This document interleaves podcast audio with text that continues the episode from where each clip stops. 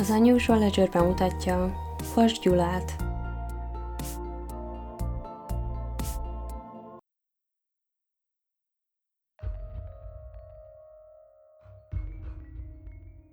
A Paprika utcai hóhért. Vas Gyula ezerkilencszázharminchatban született, anyja születésekor meghalt, apja pedig ezt követően nem foglalkozott vele. Ahogy lenni szokott, a gyermek először intézetbe, majd nevelőszülőkhöz került. Nem meglepő, de a második világháború Magyarországán nem bántak kesztyűskézzel az otthonokba került gyermekekkel. Verés és szidalmazás bőven jutott Vas Gyulának is, aki később vallomásaiban meg is erősítette, hogy mindenhol rosszul bántak vele. Gyula hat osztályt végzett, majd tizennégy éves korában szakmát kezdett tanulni, ezerkilencszázötvenben vájárt tanulónak állt, azonban tanulmányait már nem fejezte be, és innentől kezdve nem találta a helyét a világban. ezerkilencszázötvenegy és hatvanegy között húsz munkahelye volt, melynek többjét önkéntesen otthagyta, vagy elbocsájtották viselkedése miatt. A forradalom után kivándorolt Angliába, de ott sem tudott gyökeret verni, és ezerkilencszázötvennyolc márciusában visszatért Magyarországra. Itthon nem tétlenkedett, szinte azonnal a bűn útjára lépett, aminek az lett a következménye, hogy a Szegedi Járásbíróság ezerkilencszázötvennyolc. november hetedikén hat hónapi börtönbüntetésre ítélte, betöréses lopás és garázdaság miatt. Gyula ekkor már huszonkét éves volt,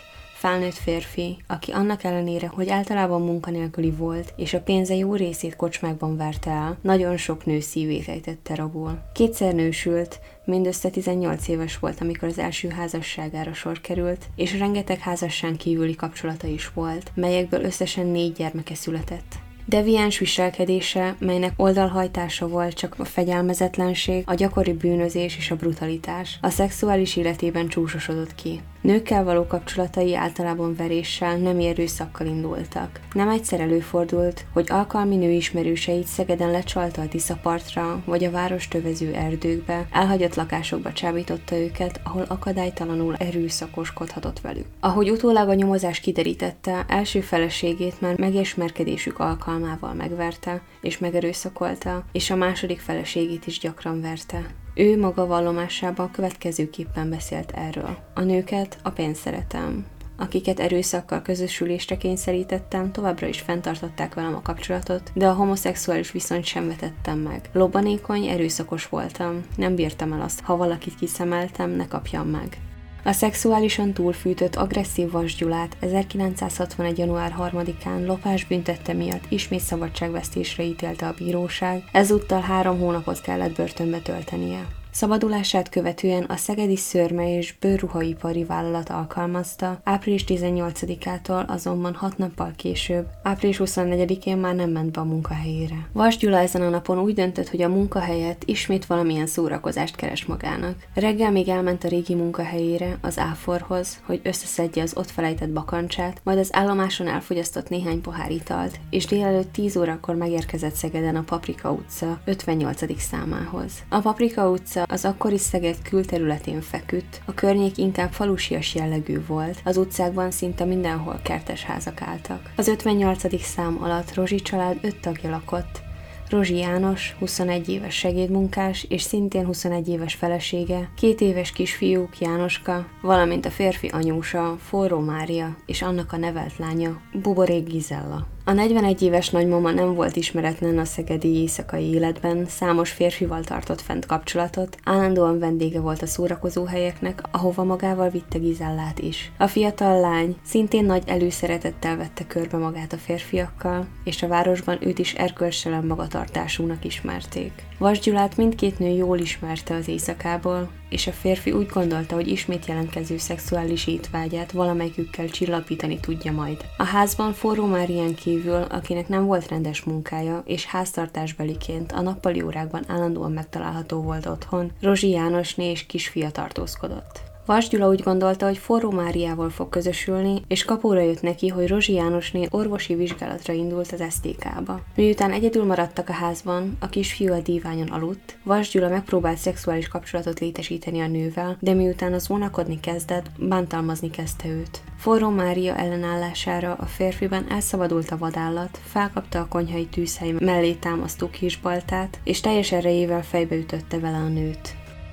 A férfinak nem volt elég, hogy egyszer lesújtotta baltával Máriára, További tizenkét ütés következett, majd áthúzta a nőt a belső szobába, és többé-kevésbé rendet rakott, hogy a majdan hazatérő Rozsi Jánosné ne vegyen észre semmit. Szerencsétlenségére az asszony nem sokára meg is érkezett, amikor belépett a házba, a férfi baltával az ajtó mögül rátámadt, és huszonegy ütést mért rá.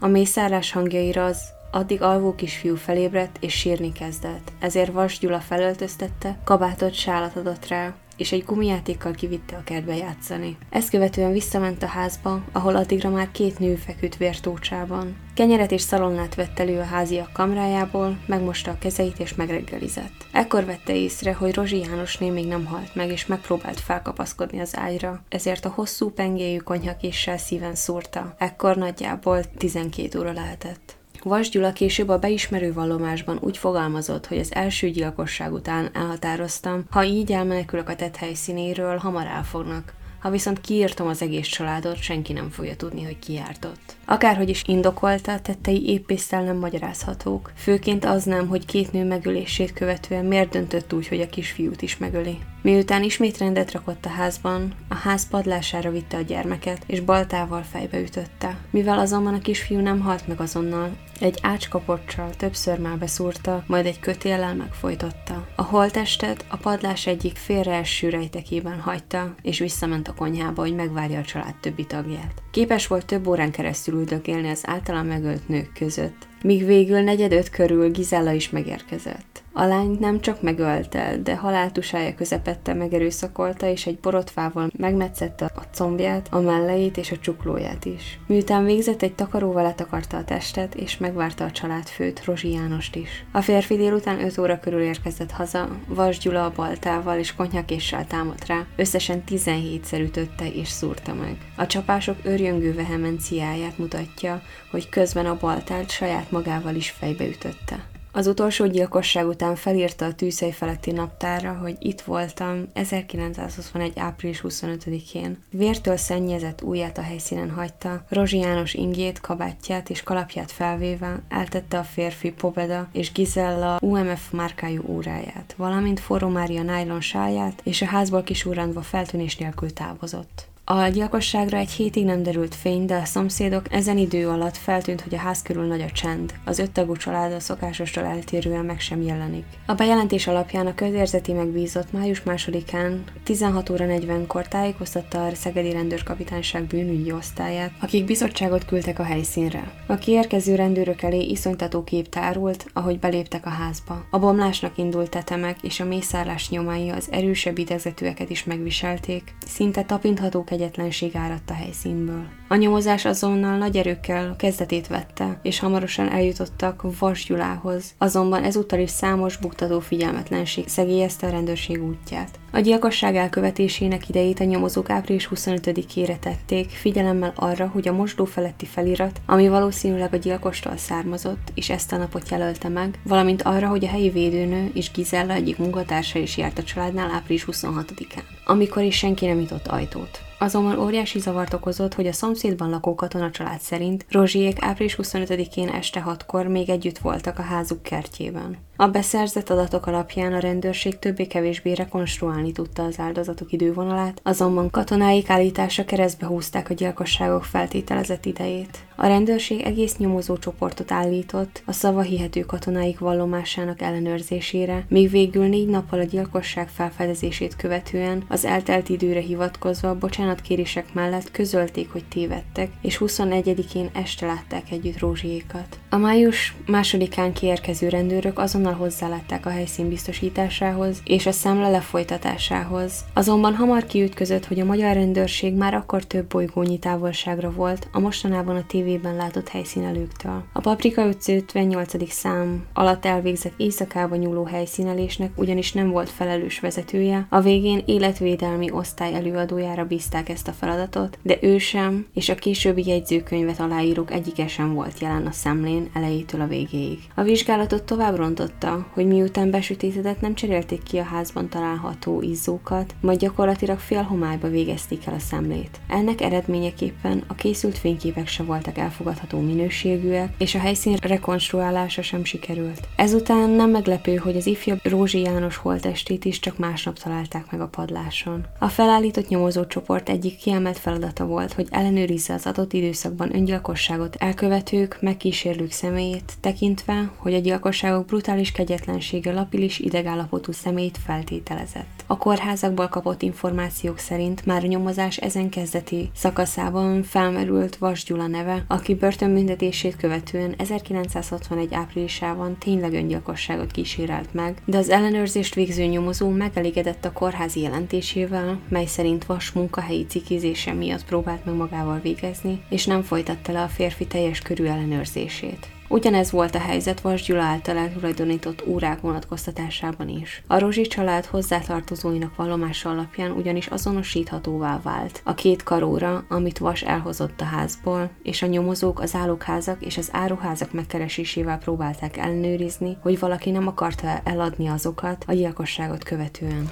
Vas ugyan beadta az órákat a helyi bizományi áruházba, hogy anyagi haszonra is szert tegyen, de a nyomozók nem ellenőrizték a személyes vételi jegyeket, megelégedtek a dolgozók jelentésével, akik figyelme elsiklott a kérdéses iratok fölött. A nyomozás később derítette fel, hogy a BÁV dolgozói összejátszottak néhány órással, akiknek alacsony áron eladták az ilyen holmikat, és valószínűleg ezért nem szóltak ezekről a vételi jegyekről sem, először a rendőrségnek. A nehézségek ellenére a rendőrség látókörébe több személy is került, de mindegyiküket sikerült tisztázni. Az áttörést végül Szaszkó Ferencné vallomása jelentette, aki a gyilkosságokról és a nyomozásról terjedő városi pletykák hatására május tizennegyedikén jelentkezett a kapitányságon, és elmondta, hogy április huszonötödikén este Vas Gyula nevű ismerősével a Szegedi Nemzeti Színházban a kubai balett táncműsorát nézték meg, a férfi fején seb volt, és egy nájlon sálat ajándékozott neki, melyet átadott a nyomozóknak. Gondoljunk bele, Vas aznap megölt öt ember, közülük egy két éves gyermeket is, majd alig pár órával az utolsó gyilkosság után képes volt egy varieté műsorra tapsolni a rendezvúján. A Rozsi család rokonai azonosították Forró Mária sálát, és a rendőrök már tudták, hogy jó nyomon járnak. Kihallgatták Vas Gyulánét, aki először alibit igazolt a férjének, de később elmondta, hogy a férje április huszonötödikén este sebbel a fejével idegen ruhákban érkezett haza, melyek zsebében egy Pobeda márkájú óra volt. Az asszony azt is bevallotta, hogy a férje ezt követően egy este elmondta neki, hogy megölt néhány embert, és emiatt bajba kerülhet. A nyomozók ezután házkutatást tartottak Vas Gyula lakásában, ahol a vérnyomok alapján egyértelmű bizonyítást nyert a férfi bűnössége, akit időközben őrizetbe is vettek. Először mindent tagadott, de később részletes beismerő vallomást tett, és azt is elmondta, hogy a gyilkosságok után feleségét is meg akarta ölni, és arra is gondolt, hogy megvakítja. Végül azonban csak az asszony bútorait és ruháit öntötte le savval,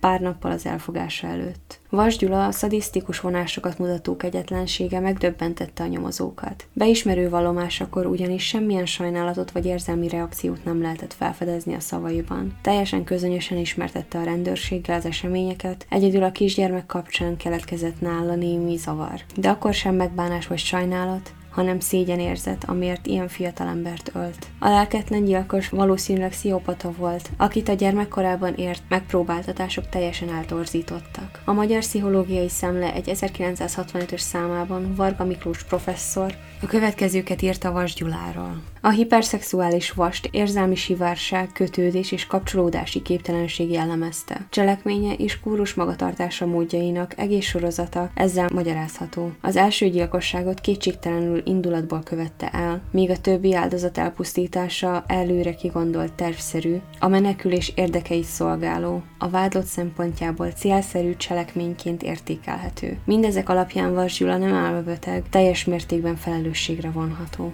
A szörnyeteget a másodfokú bíróság is bűnösnek találta ezerkilencszázhatvanegy augusztusában, és kötél általi halálra ítélte. Vas Gyulát a kivégzés után jeltelen sírba temették. Szegeden az alsóvárosi temetőben, melyet Juhász Gyula nyomán Őskertnek is neveznek, nyugszik a Rozsi család. Az öt fejfa mára megkopott, egyiket másikat is a moha is lepi, a sírokat zöld növények nőtték be. Az ember úgy találja, mintha a levegő is tisztább lenne itt, és mintha a madarak is halkabban trilláznának erre. Már ötvennégy év telt el, mióta egy szörnyeteg szadista módszerekkel elvette az életüket. Azóta itt találtak békére, ők öten. Köszönöm, hogy velem tartottatok ebben a részben is, ne felejtsetek el feliratkozni a csatornánkra, és követni minket a közösségi médiákon. Nézzetek fel a weblapunkra, ami double-u double-u double-u pont unusual ledger pont com, és jövő hét csütörtökön újra találkozunk. Sziasztok!